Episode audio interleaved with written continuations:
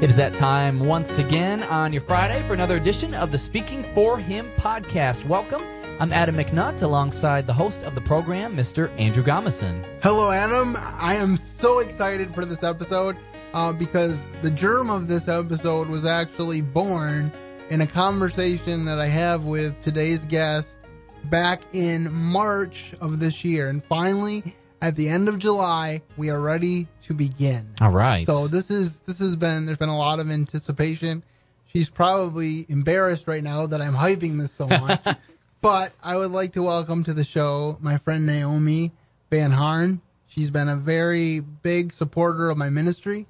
And as she and I were talking uh, at one point this past spring, we discussed the possibility of doing a Speaking for Him book club. Uh, one of the things that you and I have discussed in the past, Adam, Yes. is that as Christians, we need to be proactive about the entertainment that we choose. That's and true. not just allow the world to dictate our entertainment. So hopefully, through this book club, uh, we will be able to give you some solid choices that will not only be entertaining, but will also edify you and give you some serious thinking that you can be doing. But without further ado, I'd like to formally introduce Naomi. Naomi uh, is a mother of three and and a wife, and she is no doubt very busy. But I'm glad she took some time to be with us today. Welcome to the show, Welcome. Naomi. Thank you. Uh, well, today, before we get started, I just wanted to ask Naomi a couple of questions. Naomi, could you tell us a little bit about your family? Um, yes, as you said, my uh, husband AJ and I have three children. We have a girl, Grace, she's eight, and two boys. Reagan is seven, and Stephen is five. And we all love to read, so we have a lot of fun doing that together. And what is your favorite type of book to read? Autobiographies, never dull. Well, we do have a very special autobiography on our list, which we will get into in a little bit. So, I think we're going to start with the reveal. I almost feel like we should have drum roll, but we don't. So we'll just get we'll just get right into it.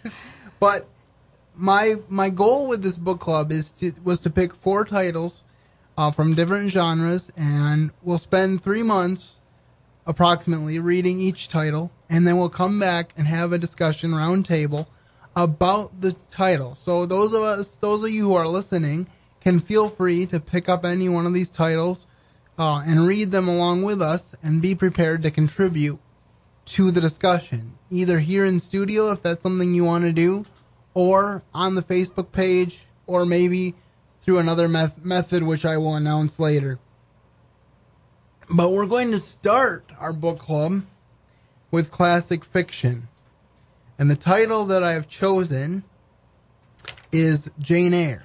The reason I chose this title is because I recently saw, recently as in within the last year, saw Homeschool Performing Arts do Jane Eyre the musical That's right. and I really enjoyed the story, but I've never read the book. So I decided that we should start there. Now, Naomi has told me that she read this once. So, Naomi, what are your initial impressions of the book Jane Eyre? Well, when I had read it, I was 15, so my impression then is totally different than now, I'm sure. Um, it was uh, very interesting, the lifestyle at that time, to me, being so young, um, the way they had to live, and then later the story between her and Mr. Rochester. That's very interesting. Of course, the woman. That was little bit scary, actually. No, but I think it's a very good book to start with. Well, um, this is the the um, synopsis that is found on ChristianBook.com for that title. It says, "This classic story shows how a young woman can overcome adversity and find true happiness. It is a story of passionate love, travail, and final triumph. Orphaned at an early age, Jane Eyre leads a lonely life until she finds work as a govern- governess at Thornfield Hall, where she meets the mysterious Mr. Rochester and sees a ghostly woman who roams the halls by night. The relationship between the heroine and Mr. Rochester is only one episode, albeit the most important, in a detailed fictional autobiography in which the author transmuted her own experience into high art. In this work, the plucky heroine is outwardly of plain appearance, but possesses an indomitable spirit, a sharp wit, and great courage. She is forced to battle against um, the uh, cruelties of a guardian, a harsh employer, and the rigid social order that circum- that circumstances put her life and position into. So I'm very excited to read this book because as I watched the play, the one thing that I kept going back to is that God can take anyone out of their circumstances and help them to overcome their circumstances. And although it's not directly Christian, I think a lot of those principles are found will be found in the pages of this book. And since the book is usually better than the movie or a stage production, I guess I'm I'm looking for a great adventure, and I'm I'm looking for something that's going to uh, blow the lid off my expectations. Of course, I could be over hyping it and setting myself up for for uh, disappointment, but I think the Bronte sisters are pretty well known as as classical geniuses. So I'm pretty excited about reading this book. Um, and then moving through our list here, um, the next book we'll be reading is The Chance by Karen Kingsbury. And this one is, I again, I have not read this one, but I've read a lot of Karen Kingsbury's books. And um, she is very good at painting pictures with stories and sharing in-depth characters. So I'm looking forward to what that book has to sh- to show us. Um, and this um, a little synopsis that we have for that is um, when Ellie and Nolan were kids, they put letter they put letters they had written to each other in a metal box, buried it beneath an oak tree, and vowed to return eleven years later. Now Ellie is a poverty-stricken single mom, and Nolan is an NBA star. Will their reunion heal their hearts and restore their faith? So this one, I mean, I don't think it's necessarily going to be as in depth or deep as Jane Eyre, but I think it's going to be a fun read. And Naomi, have you ever read anything by Karen Kingsbury yet? No, but while uh, looking up her book, I found she has quite a few, so I'm excited Yeah, to start reading. she does. Matter of fact, um, she wrote a series of books with uh, Gary Smalley, five books, and then those were so successful that she wrote like four or five more spin-off series using the same universe, the same characters, and she probably, I think, wrote a total of like 20 books about Wow. these characters because they resonate, resonate, resonated so well with her audience. So, and uh, she's a great author. I've read almost everything that she's written uh, because, like I said, she gives an entertaining story, but she also knows how to teach big lessons. So, and then we're gonna get a little more serious as we move through here. The next title that I've selected is "Made for His Pleasure" by Alistair Begg. Alistair's one of my favorite pastors, and uh, he he says in this book that we are made um, for His pleasure. The Bible says in Philippians chapter two um, that for it is God that worketh in us both to will and to do of His good pleasure. And so this is what the synopsis for that one says. It says, "Are you living for God's pleasure or for your own?" Pleasing God is not a matter of personal choice, but an imperative that must be taken seriously. In a world of self, we must give way to the priority of God if we want to experience His joy. In this popular book, Alistair identifies 10 benchmarks from Scripture that will prove invaluable as you seek to live a life that is pleasing to God. His clear personal message will challenge you and revitalize your faith. Um, before we get to the final title, Adam, do you have any initial impressions about these books? Just looking at the synopsis and listening to me uh, drone on, as it were. No, I think this would be a, a great way to kind of uh, connect together, you know, as listeners and us here on this podcast. And uh, I think this is a, a, great time to start too. You know, it's summertime. A lot of times people have a little more free time on their hands, so it'd be good to get into some reading, some books that feed also your mind and uh, your spiritual mind as well. Kind of like that last one you were talking about. And I think it's a great way to just, you know, sometimes break away from the phone and the TV and, and kind of let your imagination kind of jump around and, and, have some fun with stuff. So great, great thing to do here uh, during the summer, and, it's going to be some good books and during the summer and beyond as well. And, and, for those of you who don't do a lot of reading, a lot of these I'm pretty sure are available in audio formats. Uh, so that is an option. Although I would encourage you to to read off the page, just because we we have become too technologically driven and I think that a book is something that you can take with you wherever you go, and it can be um, your constant companion. Not to mention that it's a commonly held belief that readers are leaders. So, and so I, I don't know any one of us who wouldn't want to be regarded as a leader, at least in some respect. So, absolutely, I think reading is a good thing to encourage. Do you have any thoughts? Mm, yeah, I agree with you. well, Took the words out of my mouth. well, I like to hear that. So, but anyway, we'll we'll move on to our last title. And I know Naomi, you said that you really like autobiographies. Yes. So I think you're going to like this one. Um, this one is Joni and Ken, an untold love story. Uh, for those who do not know, Joni Eareckson Tada was 17 years old and she was a perfectly healthy, normal high schooler.